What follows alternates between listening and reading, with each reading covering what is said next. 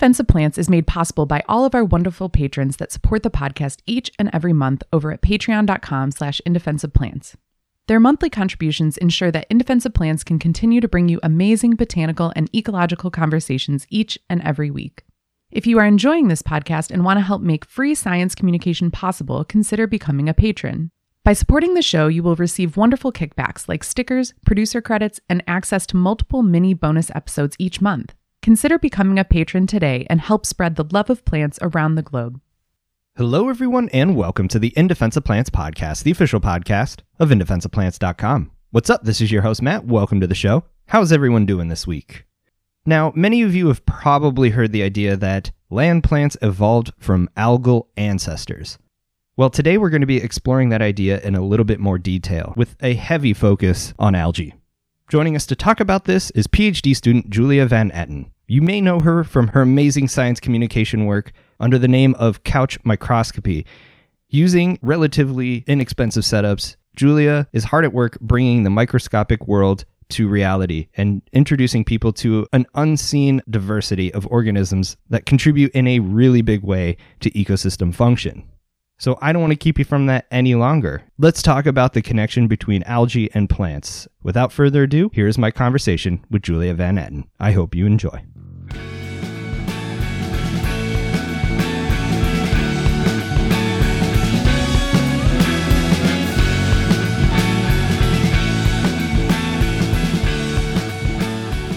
All right, Julia Van Etten, it's great to have you on the podcast. I'm a big fan of the work that you do. But before we really jump into what we're here to talk about today, how about we start off by telling everyone a little bit about who you are and what it is you do? Okay, my name is Julia. I'm a fourth-year PhD candidate in the Bhattacharya Lab at Rutgers University.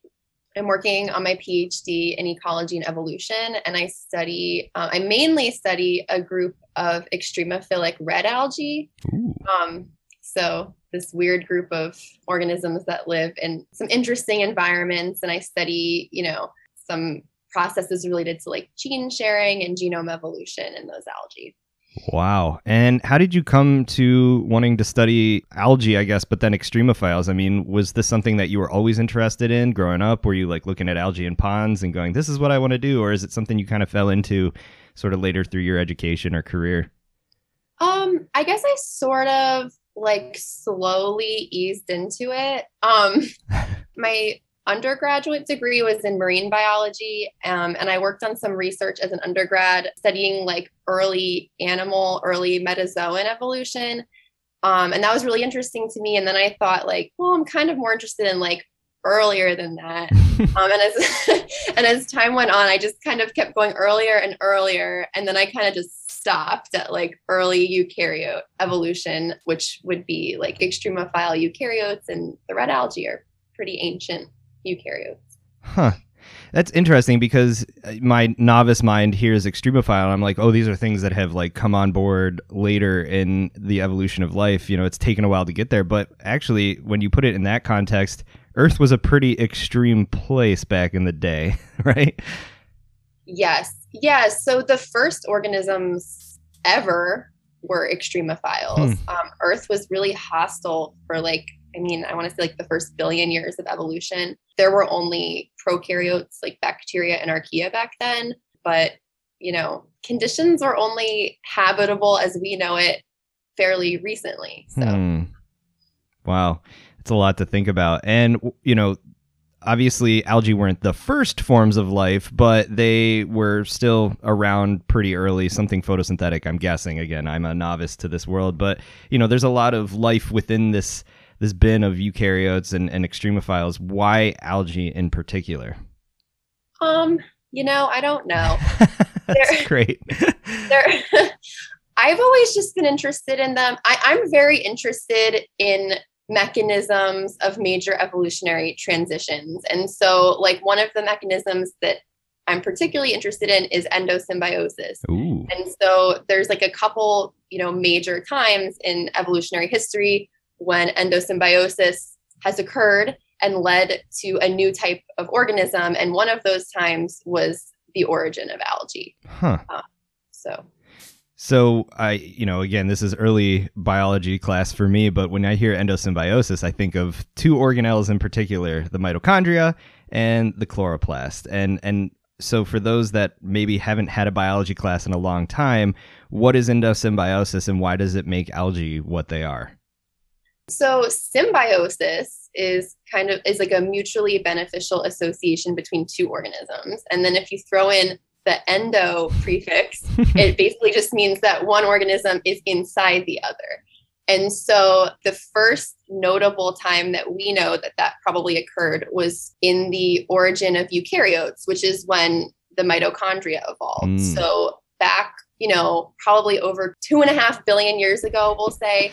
That's it. Oh, there was some sort of cell that was like a proto-eukaryote. It was a member probably of the archaea domain, and it possibly was able to engulf other cells somehow. There's a lot of different hypotheses about how this went on, but the gist is that the cell that evolved some level of complexity was very closely associated or engulfed a bacterial cell, probably an alpha proteobacterium that was able to respire oxygen. And over time, that ingested bacterial cell, transferred genes to the nucleus of that new cell, which the nucleus was also a new thing. And basically, once it loses a certain number of genes, it can no longer live on its own, and it becomes a permanent fixture within the cell. And that's where the mitochondria came from. And so all eukaryotes have mitochondria. I mean, unless some exceptions where they maybe lost the mitochondria. Oh, biology. Yeah, just a defining feature of eukaryotes is that at some point in history they had a mitochondrion. And so that's one example of endosymbiosis. And so that was a really big deal because before that occurred, the only organisms on Earth that we know of were bacteria and archaea, which are arguably kind of simpler organisms. And so this kind of led to this new era of complexity. Exciting. And it also happened again in algae, which I can go into where algae came from if you want to go open that can of worms. Yeah. So I guess it would, when I hear algae, again, I apologize. I'm a novice coming into this world. I generally kind of bin them all together, even though I know in the back of my head that there are different types of algae. But when I think of algae, I'm thinking of like the green stuff in the water in my aquarium, but also, up to like the kelp that I've seen wash up on the West Coast. So, you said you study red algae, and I guess that means there's a lot of different types of algae. And so I guess what makes an algae first and foremost, and then how did that come about? And then why are there so many different kinds, or what kind of different kinds of algae are there? I guess would be a better way of asking that. Yeah. So this is a really good question. And I'll preface it by saying that the definition of what algae is kind of depends on who you ask. Ooh. But like the definition that I subscribe to, I believe is like the most accurate and most like technical definition. Okay. So it's going to be kind of a long answer, but by all means, take your time. I'm just going to start from the beginning. So basically, so we just talked about the endosymbiotic event that led to eukaryotes. And on a similar time scale, like over 2 billion years ago, there was the evolution of cyanobacteria. And so there's three groups of photosynthetic organisms on the planet. Well, that I like to think about when I contextualize algae. So the first is the cyanobacteria. And when I say photosynthesis, I mean oxygenic photosynthesis, because there's like other photosynthesis that other bacteria do. But for the purposes of this conversation, so there were cyanobacteria. And so around, I think like 2.4 billion years ago or so, they kind of like hit their stride and started photosynthesizing and producing enough oxygen that it sort of changed our atmosphere forever. And that was called the Great Oxidation Event. And so if you think about that and you think about the other endosymbiotic event, you can kind of picture the Earth like 2 billion years ago. And there's like two main factions of organisms. There's the prokaryotes, which are bacteria, including cyanobacteria and archaea. And then there's the eukaryotes. And then like shortly after that, there was another really cool endosymbiotic event where a phagotrophic protist, which is a protist is for this purpose, like an early eukaryote, it engulfed a cyanobacterium. And so in a similar process to what I discussed before, basically that cyanobacterial cell became a permanent fixture in that new protist cell. And so whatever protist, ancestral protist that was, it's now able to photosynthesize because it captured this bacterial cell that could photosynthesize and kind of took some of its genes away and just made it completely dependent on that host cell. And so that organism is the ancestor of this clade called Archaeplastida. And Archaeplastida is what I think of as like true algae. Okay. So from that ancestral cell, three major lineages branched off. And that would be the red algae, the glaucophyte algae, and the green algae. Whoa. Yeah. So, and so that would be the second group of photosynthetic organisms. And so that's the algae, and the red and glaucophyte algae are much more ancient, and the green algae, the green algal lineage is a little more, not a little more, it's like a billion years more durable. And from within that lineage, we get plants, which I know we'll get into. Yeah, we'll get there.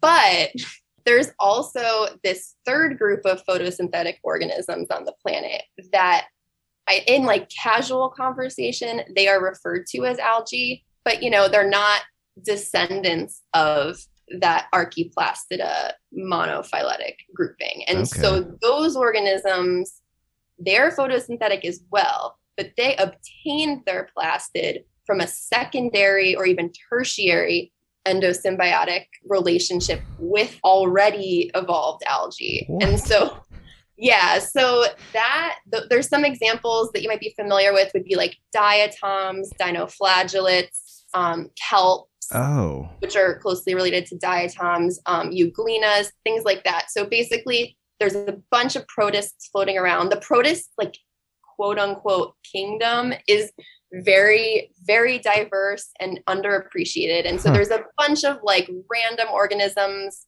from diverse lineages, just minding their own business. Some of them are able to engulf other cells. They're phagotrophic and they ingest algae. And so if they're ingesting algal cells, they can ultimately retain those plastids in some cases. And that's what we see in diatoms and organisms like that. So I don't think of those as true algae. And I read, but they are like functionally kind of like algae. And I've read a couple papers that refer to them as meta algae. And so I really like that. I really like that term. That's so cool. Yeah. So like all of that is to say that there's cyanobacteria, which are not algae, they're bacteria. They used to be called blue-green algae, but that's a misnomer because they're not eukaryotes. And so there's cyanobacteria, there's the true algae, the Archaeplastida clade, and then there's the meta algae, which include all other photosynthetic eukaryotes. Wow. Biology. So that's algae. That's I would call that like a simplified explanation of what algae is. No, I appreciate that, and I agree because I've kind of tried to go down this rabbit hole in the past, and you know, Wikipedia is usually a good jumping off point, right? Yeah. But it gets you lost, and I've never heard it so concise. And I get, you know, biology is this massive, messy gray area, and obviously it's a very complex pathway to each of these processes. But I appreciate sort of the simplistic overview that you just gave us of billions of years of evolution. That's really amazing. And so it's obviously there's what you just described is there's more than one way to make an algae. And that's what's also cool is evolution's truly not this hierarchical process where we're just getting these steps towards the ultimate organism. It is multiple ways and whatever succeeds. And the fact that all of these lineages have extant members today just goes to show you this isn't a case of like primitive life. It might be like simplistic, like you said, quote unquote, in the context of like operation and complexity of body organization, but these are all true success stories in the evolutionary history of life. Yes, and I also think in that vein, I think it's important to think about like the tree of life as the web of life. Right, I know, right. Like, and that's pretty commonplace now, like people call it that, but it's true because like all of those associations I just described, they're all chimeric. Like all of our cells are of chimeric origin. Every cell in our body evolved from a cell that was the result of a bacterial and archaeal cell combining. And every photosynthetic organism other than cyanobacteria is the result of a similar association. And to that end, if you go back further, you know, there's tons of gene sharing going on between prokaryotes. There's tons of gene sharing between domains. And that's something that I study in my research is horizontal gene transfer, which has actually a pretty big role in plant evolution, which we could talk about later on. But so there's just like, it's not a clean bifurcating tree of life. There's just a lot of weird, reticulate, backwards gene sharing and eating of organisms that goes on. Eating turned into something completely different. And it's so wild to think about. And, you know, these are the things that I at night will like be on the couch and it'll just hit you. And you kind of like sit back and go like, whoa, we are a weird point along this line. But mind blows aside, it's interesting to think of all the different forms of successful photosynthetic organisms. But at the core of all of this is this process of photosynthesis. And you mentioned you study red algae, then there's green algae and blue, you know, we called them blue-green, but cyanobacteria. Yeah. Is it all the same form of photosynthesis? I mean, I realize that like in large extent, like the umbrellas, they're all spewing out oxygen after taking in energy from the sun and CO2. But like what distinguishes, why is there sort of like this, I guess, color form distinguishing factor between the two? Is it meaningful or is it just a convenience of biology?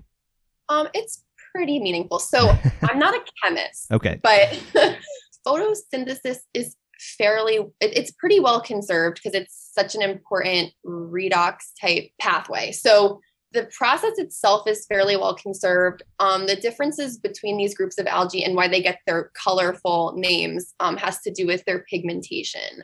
And so if algae originated from, you know, an association with a cyanobacterial cell, like the first algae, their pigmentation was obviously much more similar to the ancestral cyanobacteria. And we see that. So red and glaucophyte algae are the most primitive branches of algae, and they have chlorophyll A and phycobiliproteins, and they store starch outside of the plastid. And those are characteristics that are very similar to the state of the cyanobacterial photosynthetic situation. And then green algae have other pigments like carotenoids, chlorophyll A and B. Okay. So there's just differences in the pigments. That's probably a bad answer. No. That's actually you can edit that out if that's bad. But no, we wanted to fact check that. I think it's a good place to start. Is just we're not looking to dive into the chemistry here because I will quickly glaze over and get lost. Okay, but yeah, it's cool to think of. It is a conserved process because, like you said, it's super important. But it's reiterating this fact that there's, or at least in the way I've understood it, it's reiterating the fact that there's a lot of different ways to be successful at this. But what amazes me the most, and it's actually born out of Instagram accounts such as your own, is the size differentiation between sort of the levels of even within these clades. You know, we think of this amazing thing when you look at plants that have lineages that are herbaceous all the way up to tree-like, but you know, most of what you're doing, at least in the social media realm of you know, doing science communication and educating people on this, is through a microscope. But then you can go to the beach and find very large, you know, with the naked eye, being able to see amazing details in these organisms. And so that to me is one of the biggest amazements of just how successful this lifestyle can truly be. And I don't know if it's just, you know, green and red algae that are able to do this sort of differences in organization of body type, but it's wild to think of how different even within these clades these organisms can truly be. Yes, definitely. And it just shows, like, if some sort of lifestyle strategy is successful, it just shows like the extent that organisms can radiate. And then plants are a good example of that. And lots of different protist groups are. I mean, multicellularity has evolved dozens of times. It's only evolved to be like complex tissue bearing structures, I think like 6 times, which is like plants, fungi, animals, and various seaweeds. But yeah, I mean, like the morphological complexity you see, the size difference, it's pretty crazy. Like there's so many organisms, you know, that we never even like hear about. I do this all the time. Like I look at pond and ocean water and dirt and all sorts of stuff. And like, at least weekly, I'm like, what is this? And I have to reach out to people and figure out what I'm even looking at. And there's so many undiscovered protists and just organisms in general, and they're weird. Yeah. There's some really weird organisms out there. I mean, I look at your posts and I'm just so in awe of you and your colleagues, anyone that's able to look at these things and be like, oh, this is something. I mean, even to recognize that it's different, let alone get to the point where you're able to kind of separate it out without, you know, blasting it with some sort of gene sequencing technique and being like, no, that it is different, which I'm assuming factors into this in a big way. But, you know, it's so cool to think of, even within the realm of the microscopic microcosmos, to not sound too cheesy, is just how much niche space there is. And it just reminds you that we really are living in this like fractal universe of levels of complexity, but also, you know, just as it is on land, as we experience it, it's just as much of a safari at the microscopic scale too. Yeah, it's really interesting. I mean, I don't know how many years I would have to live to like understand a majority of it, but I mean, I helped create a module in my campus's microbiology lab on protists, and in that course, they talk about like lifestyle, like how they get energy. They talk about ubiquity and like general microbiology terms, and so I was trying to, when I like wrote the PowerPoint and like wrote the course material, I was trying to like tie protists into those terms and parameters that the students are already familiar with. And like, just for lifestyle strategy, for example, I had to list like 20 different things, and that's not even all of them. Like These organisms, they occupy really diverse niches, and it's crazy. It's crazy. And there's so many cryptic organisms that we're unfamiliar with, or there's just a lot of honestly really weird stuff out there. Yeah. It sounds like there needs to be an algae specific podcast or video series or something out there just to kind start tearing apart this world in a good way.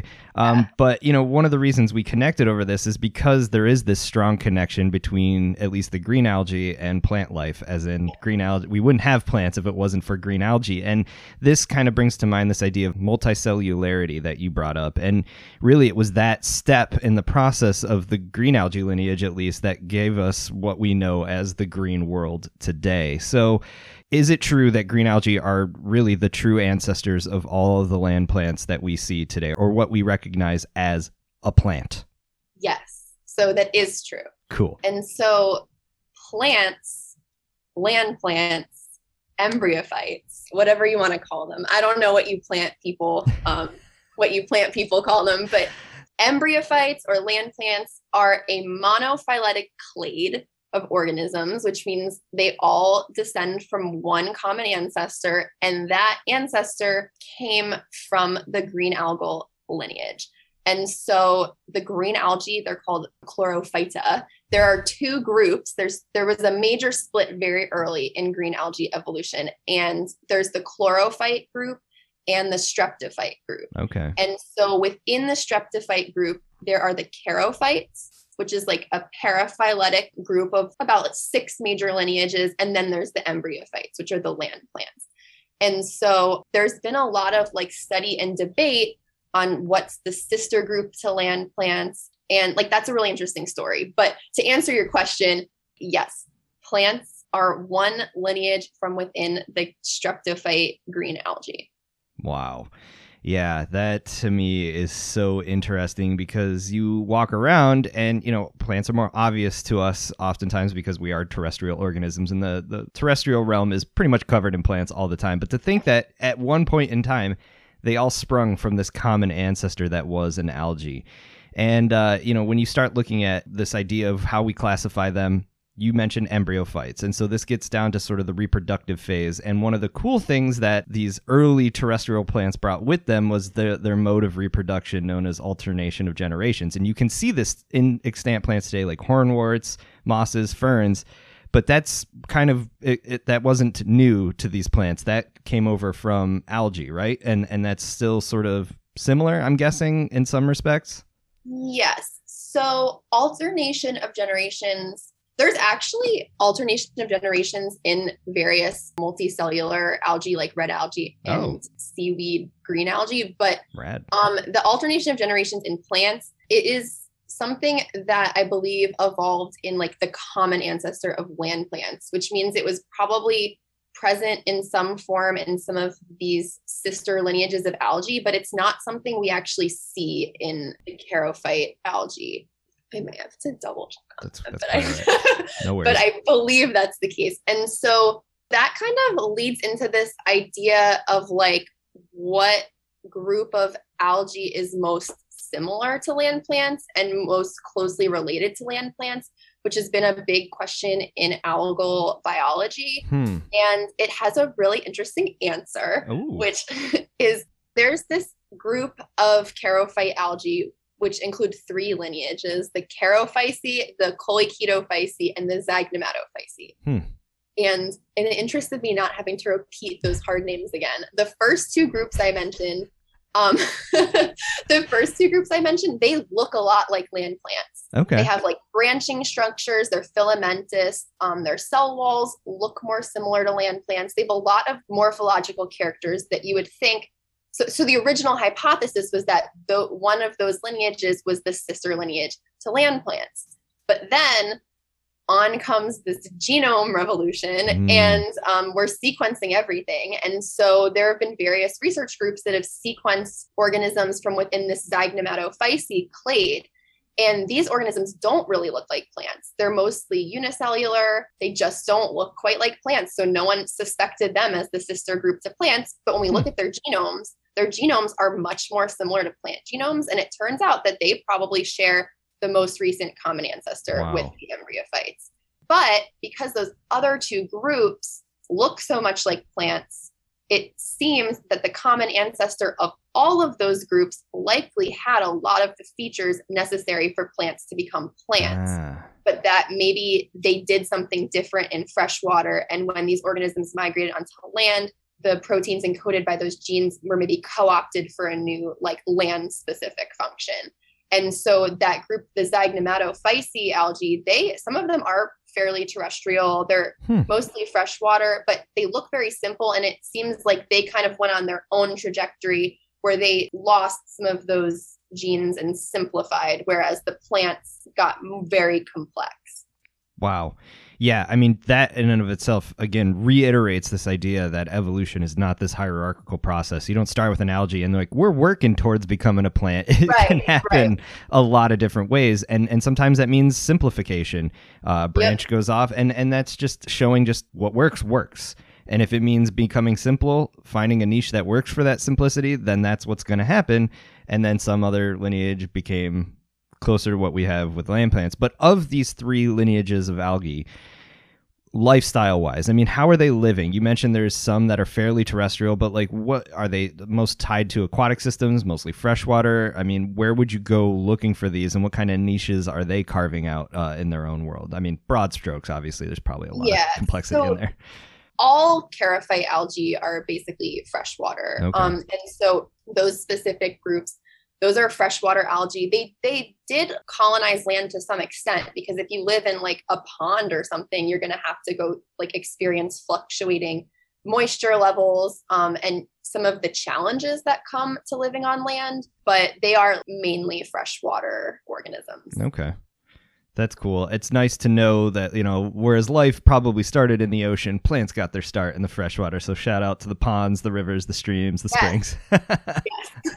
Those are my favorite places to look for cool microbes anyway. So nice. Yeah. I mean, the ocean gets a lot of play, but yeah, we gotta love the freshwater ecosystems, especially. I'm sure some of these, like, not to say backwater isn't a bad term, but like these little ponds tucked into different places, sort of isolated from the environment, I would assume that are harboring some really interesting diversity of these groups and more.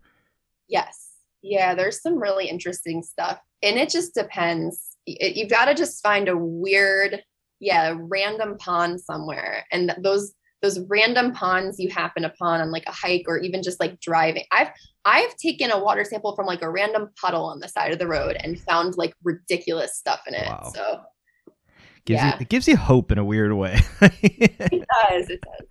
So one of the cool things that really kind of opened my mind to the world of freshwater algae and how complex they can be is a friend of mine was doing a lot of seining, doing a lot of like aquatic work, looking for macroinvertebrates along the shore of Lake Erie. And they kept pulling up these weird structures that looked like eggs with a very spiral sort of ridge along them.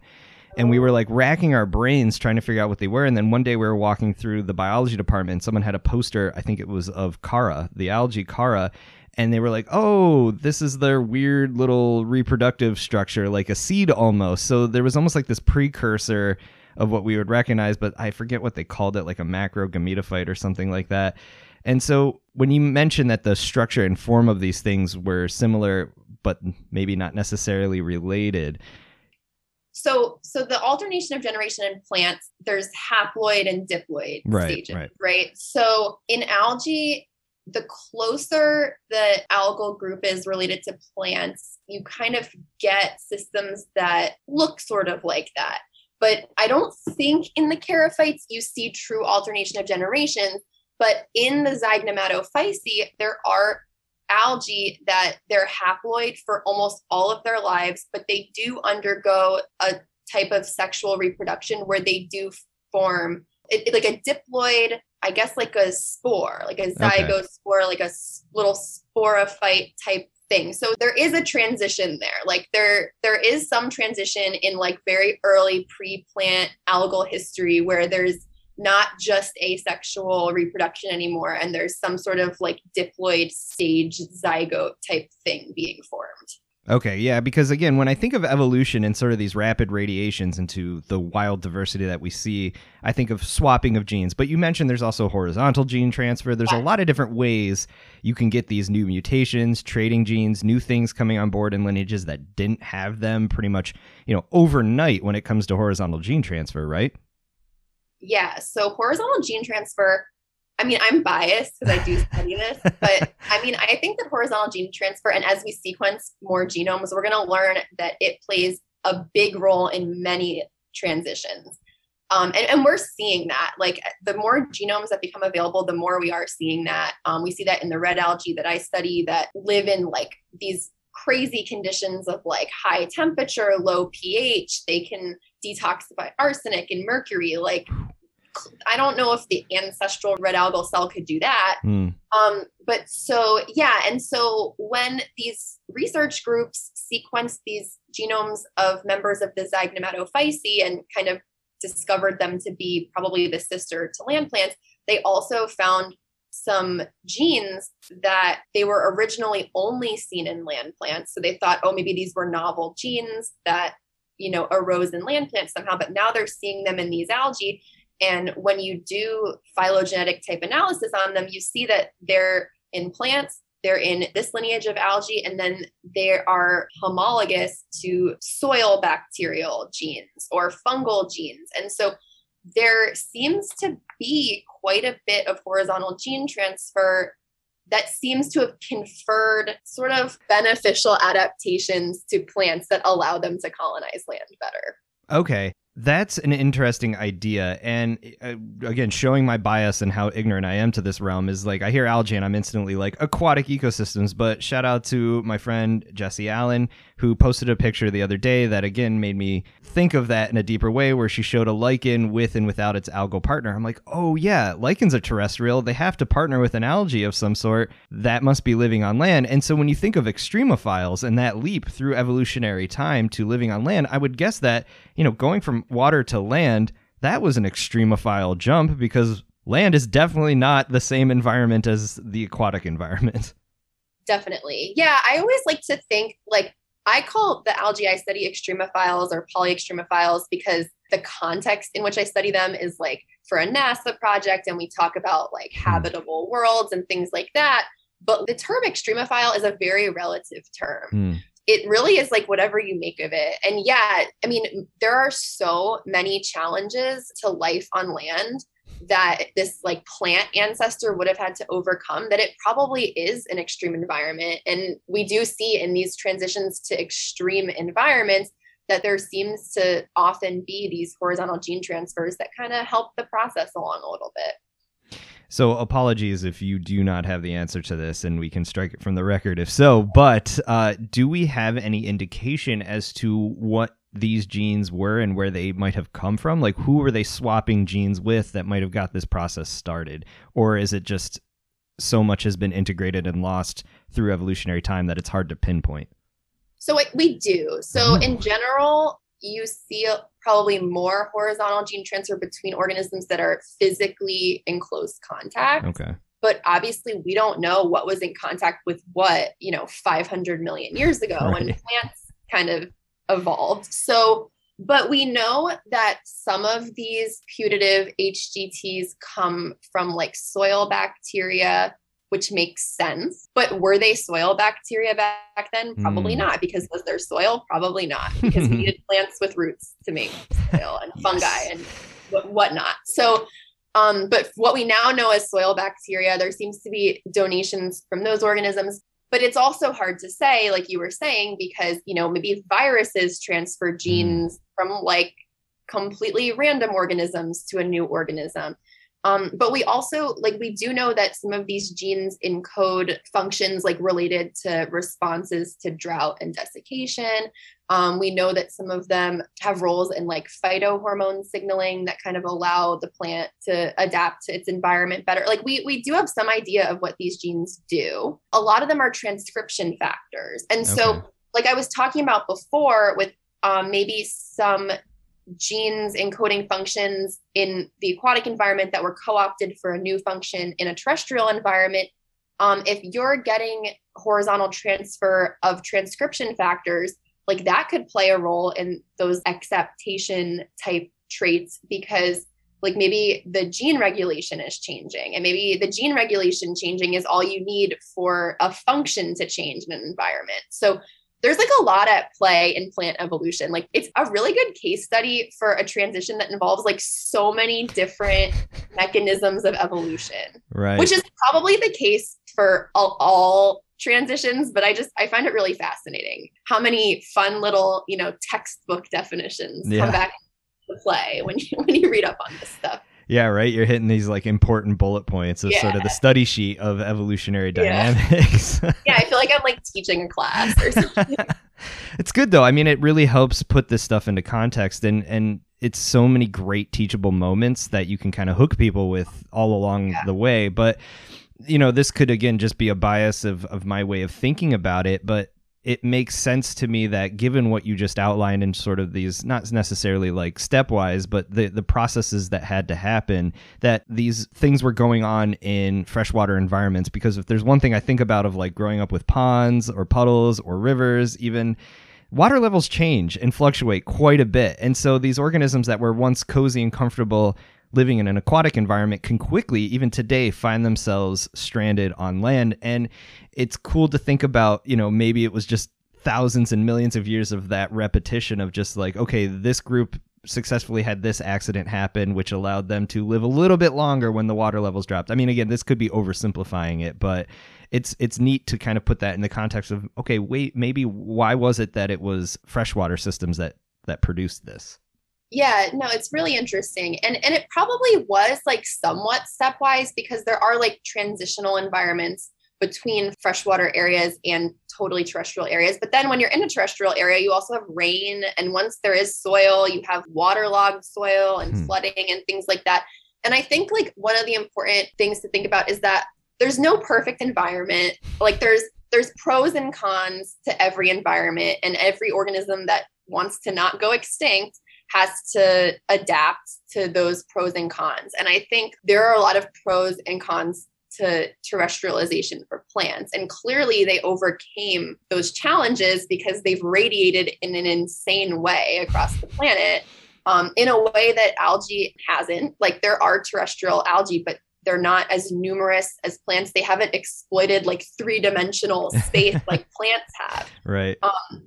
So I think it's like really interesting how like this one group of organisms was able to overcome some of these challenges. Yeah. I mean, hard selection and then the competitive advantages that come with it.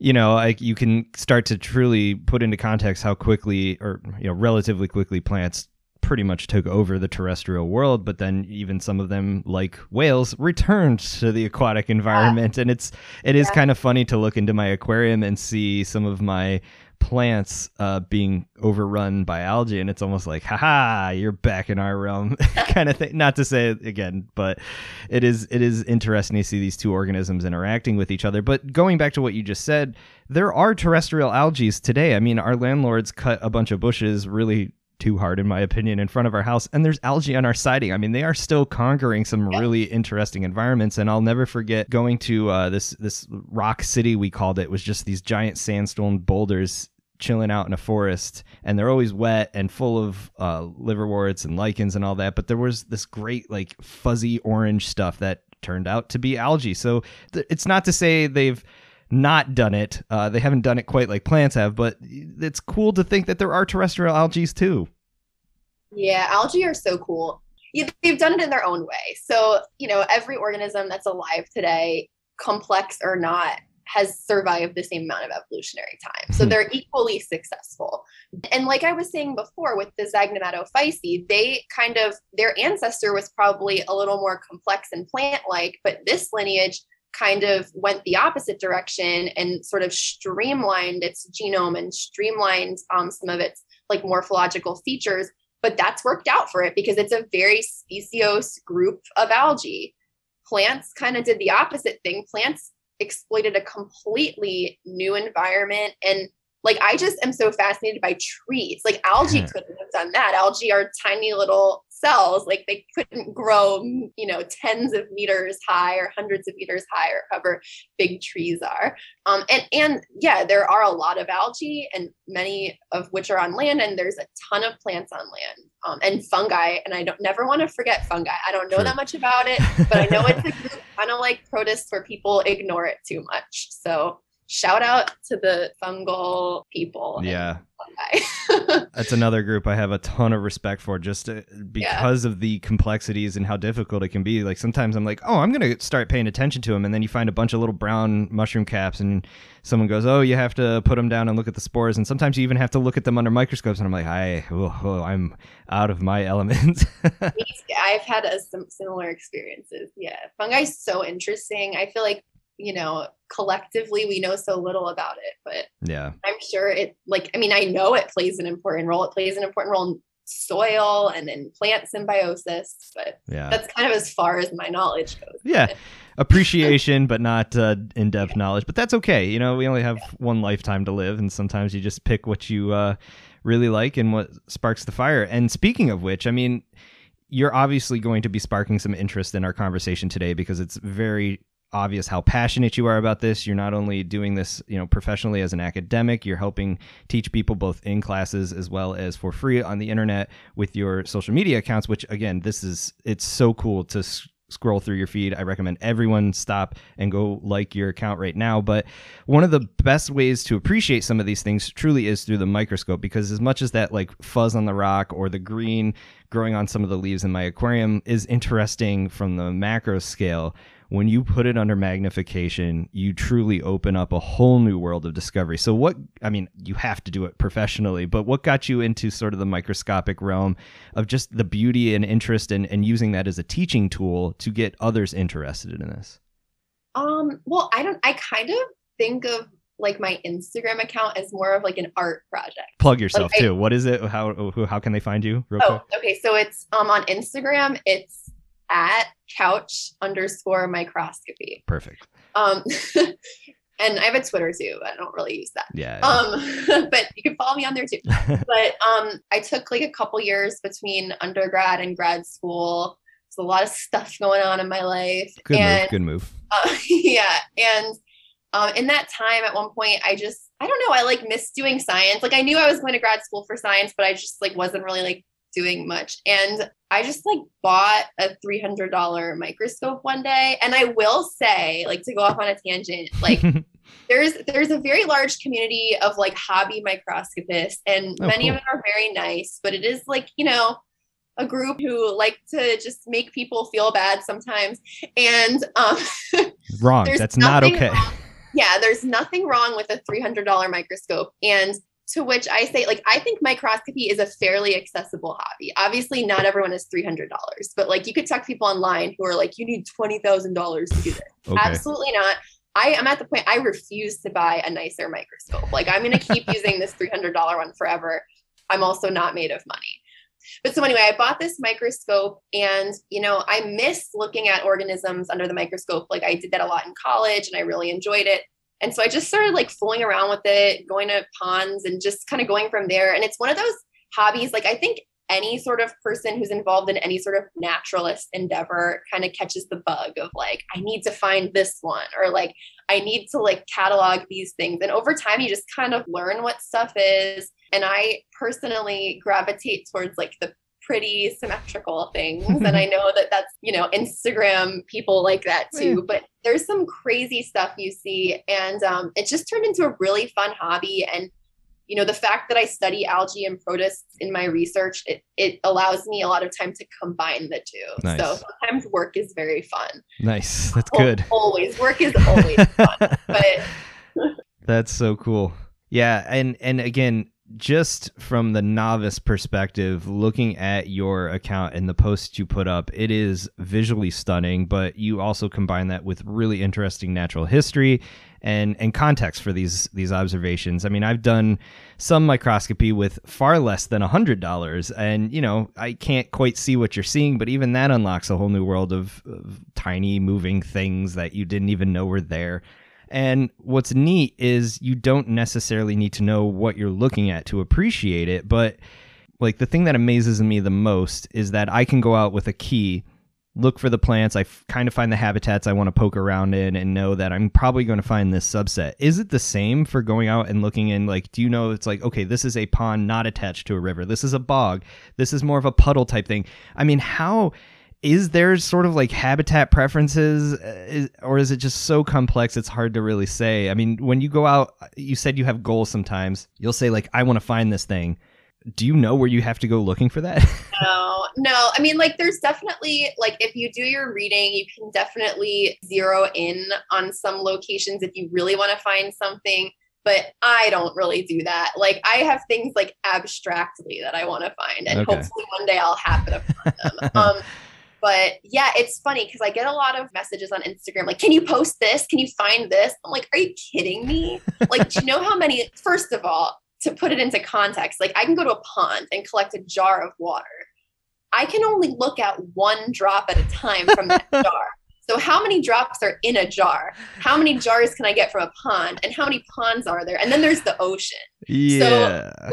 So yeah, I mean, you can make educated guesses on like where to find things. And like, there are ponds that I've been to many times where I'm like, I know there are desmids in that pond. Okay. I know there's hydras in that pond probably. And during certain times of year, things bloom. And like, so yeah, like you can have an idea of what you're going to find, but most of the time I'm just like very surprised. Or sometimes I find the same stuff over and over and get really bored. And then one day I'll take one drop of water and there's a whole new thing I didn't expect. So you can't do too much planning, but I think that's the fun of it because you can just find like some really bizarre things. And again, like I find things all the time. I have no idea what they are. That's awesome.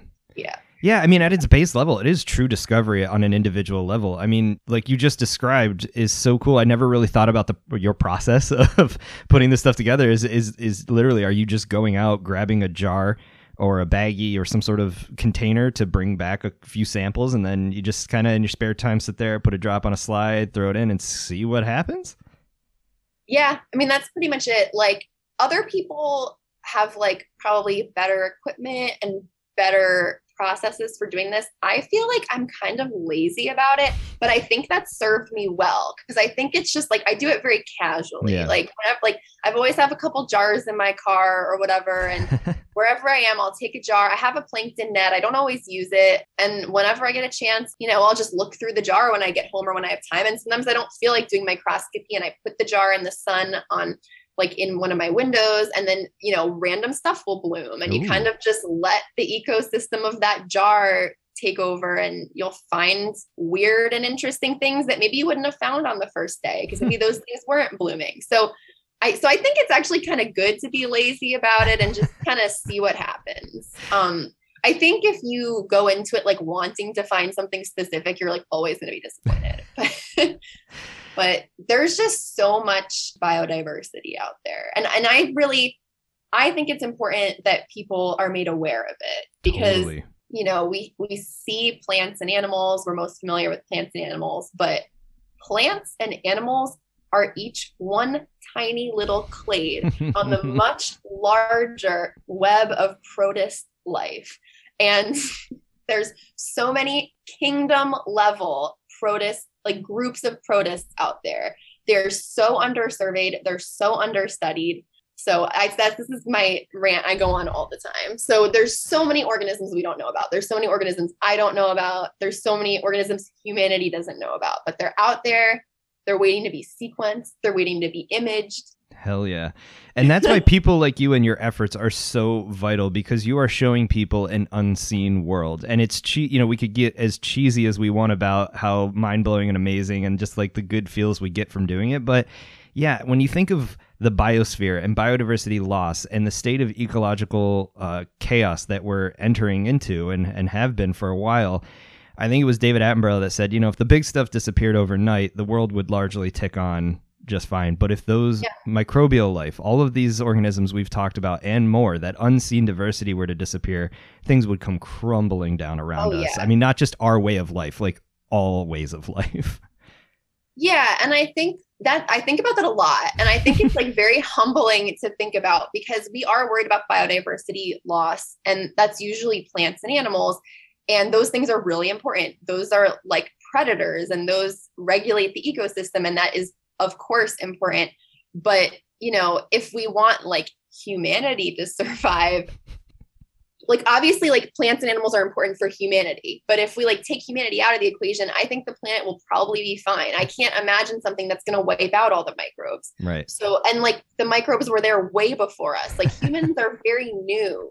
Humans and plants are new. Plants are only 500 plus million years old. I mean, algae are billions of years old. So wild. Prokaryotes are like even older than that. So I just think it just puts a lot of stuff into perspective. Like if we hurt the planet, we're mostly hurting ourselves and things that look like us and things that we deal with on a daily basis. So like, if we want to like stop biodiversity loss, like we're helping ourselves, and that's really good, but there's so many things that don't really care about us that probably would do better if we weren't here, which is kind of grim. That's a very grim thing to say, but I think about it a lot. Yeah, as do I. And it, you know, we are a testament to destructive forces, but with this in mind, I mean, some of the best ways to get people fired up about this stuff and get them excited is for them to see it themselves. And of course, your account, Couch Microscopy, is a great way to do that. But if people listening get fired up and kind of want to take the next step, you mentioned you don't have to have a ton of money. You don't have to have the best equipment, which I love. I love people that spout that, because gear nuts can get really frustrating and can be kind of bad for the hobby overall. But if people want to just dip their toe in the water, basic setup, what level of magnification are we talking about? And where do they want to go looking for equipment just to even start seeing this stuff, let alone, you know, taking pictures and really diving into this world of diversity? Yeah. So there are a lot of little phone microscopes and like smaller microscopes that are like very inexpensive that you can take into the field and look at stuff. I don't have a ton of experience with those. Those don't do super high magnification, but I know people who really like those things. And you can see like little ciliates and things like that in a pond sample with those. But I personally, my microscope is from AmScope, which I really recommend it. I kind of just randomly bought it, but this company has a lot of microscopes from like, you know, $75 to like thousands of dollars. Nice. But my microscope was about $300 and it does up to 1,000 times magnification. Dang. And it does dark field. There's like, it comes with its own little dark field condenser, which like refracts the light in a way that like makes things appear on a black background, which I really like. Yeah. And I think you could take really pretty pictures that way. So like AmScope's a good place to start. There's another brand called like Omax. My microscope, it's a T 340B. That's what I'm always telling people if they want to get the one I have. But then I bought a camera from that company as well, as like $200. And it's a camera that fits right into like the trinocular port of the microscope because I'm lazy. But other people, I know tons of people who prefer to just get an adapter for their iPhone and stick it into one of the ocular lenses. And that works just as well. Nice.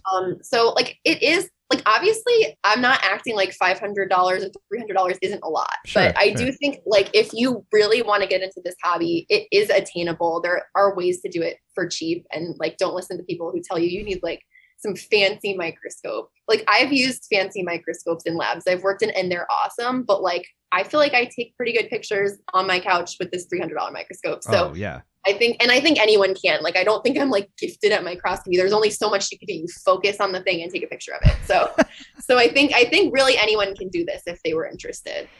No, and it sounds like, you know, whatever your budget is, there's a way to enter into this hobby and work your way up to whatever level you want to take it to. And that's what's great is it there's more than one way to do it, just like there's more than one way to make an algae and evolve a plant. And of course, yeah. And that's what's great is that this is stuff you can do in your own home. And it also sounds like you don't need to live in a pristine environment or near one to find really cool things. You mentioned finding stuff in puddles on the side of the road, which to me should be the most restrictive habitat type on the planet.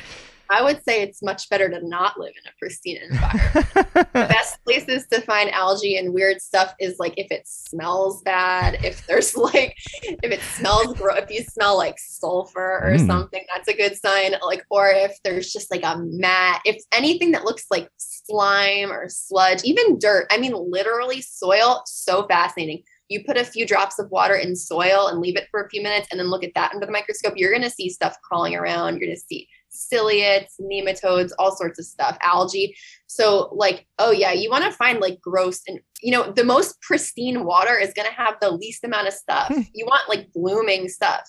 And obviously we all hate pollution, but you know, sometimes all this like gross, horrible agricultural runoff leads to algal blooms. And if you catch the bloom before it dies, you can find some cool algae in there too. Yeah. So to bad environments, actually. Noted. That's I get a little squeamish, but yeah, I can attest to the algal load in some of these farm ditches. It's tough on the nose, but I'm sure there's some interesting life in there. Tough on the nose. Oh, sometimes I'll open a jar. Ugh. I'll leave a jar on my window for like a week or two, and I'll open it and I'll like gag. It's really disgusting. Or sometimes there'll be insect larvae in the jar that I don't know about, and I'll open the jar a couple weeks later and bugs will fly out. That's happened to me a few times. So always on your toes. And if you're doing it in your living room, it's not really fun for bugs to fly out. Yeah. It all comes with the territory. I mean, even some of the stuff, I'll go and get plants from the aquarium shop that were obviously grown up in a pond in Florida somewhere. And then, you know, in a few days, you'll look and be like, how did that get in there? There's something swimming around. And it's wild how much life can be tucked into such a small area. And there's so many levels of discovery awaiting people. But if they want to take, you know, a more educated dive into this and see some what you have been able to do, again, plug yourself. If people want to learn more about the research you're doing and all of the work and just the outreach that you do, I'm really impressed by it. I'm really happy to finally get you on and talk to you about it. But where do you recommend they go looking? I would just say, like, in general, if you're going to take up this as a hobby or in your career, like, the best way to learn about this stuff is literally just to do it. Like, there isn't a great textbook. There are some field guides, but like, they're expensive or they're not so great. Like, just do it. There's Facebook groups, there's Instagram accounts, there's like communities you can find on Twitter and whatnot. Nice. But I would just say, just do it, and just kind of like over time, you're going to just absorb information to learn how to identify stuff, like, which isn't great advice, but like, that's how I did it. That's the only advice I have. But in terms for like plugging myself, obviously there's Instagram. So at @couch_microscopy, Twitter, I'm just at @couchmicroscopy. I also have a website, couchmicroscopy.com. Nice. I mean, you can find me on like research date or whatever. I'm in the Bhattacharya Lab at Rutgers, and everyone in my lab is also very interested in algae. My PI, Debashish Bhattacharya, he's like a leading algal expert. Nice. So he's very cool. I mean, I guess if you're interested in looking into my lab, we publish a lot of papers. I don't know. Yeah, so that's good. And not just my Instagram account. There's a lot of really cool like protist and algal focused Instagram accounts that you could find. So just searching some keywords there. Yeah, just browse. Yeah. Just do like hashtag, you know, pond scum or something. I don't know. Yeah. Awesome. And I'll save everyone the trouble and put up those relevant links so they can find them directly. But Julia, this has been an amazing and fascinating dive into this world. And I realize you took a lot of really complex and deep subjects and made them very easy to understand and digestible. But it's a great jumping off point for people that want to learn more and get connected to a largely unseen and definitely underappreciated world. So thank you so much for taking time to talk with us. Thank you for having me. This is really fun. Good. I'm glad. Well, hang in there, stay healthy, and keep up all of the amazing science communication and actual science work that you're doing. It is so vital, and you're really exploring some important walks of life. Right back at you. Thanks. All right. Well, take care and cheers. All right, that does it for this episode. What an awesome insight into the connection between algae and plants. And I mean it when I say, please go check out all of the amazing social media work that she does. Couch Microscopy is one of my favorite Instagram accounts. It's also a website. You can go over to the show notes at indefenseplants.com/podcast and find direct links for all of those. It's incredible work, and you learn so much in the process. And it's just aesthetically beautiful. The microscopic world is full of so much complexity. And unfortunately, with the weakness of our eyes, we generally can't see this stuff. So I really thank Julia for taking the time to do it and share it with everyone, but also encouraging people to go out and buy these sorts of things so that they can themselves discover a world unseen. If you want to make sure that episodes like this can continue to happen, the best way to do that is to become a patron over at patreon.com/indefenseplants. The financial support of all of my patrons each and every month ensures that this show can continue coming out each and every week for free. I mean it when I say I couldn't be doing this without them. Speaking of which, I have a shout out to two new producers on this podcast. A big thank you goes out to Michael and Silas. Both of them went over to patreon.com/indefenseplants and signed up at the producer credit level. So they are getting all of the kickbacks you can possibly get over there, including access to multiple bonus episodes each and every month. So if you want to keep this conversation rolling and ensure that In Defense of Plants has a future, please consider becoming a patron today. You can also pick up stickers over at indefenseofplants.com/shop, my book, In Defense of Plants, An Exploration into the Wonder of Plants, wherever books are sold, and merch at our Teespring account. All of those links and every other link that I encourage you to click on can be found at indefenseofplants.com/podcast. But that is it for me this week. Of course, thank you all for listening. Make sure you hit that subscribe button. But most importantly, get outside and stay healthy. Until next week, this is your host, Matt, signing out. Adios, everyone.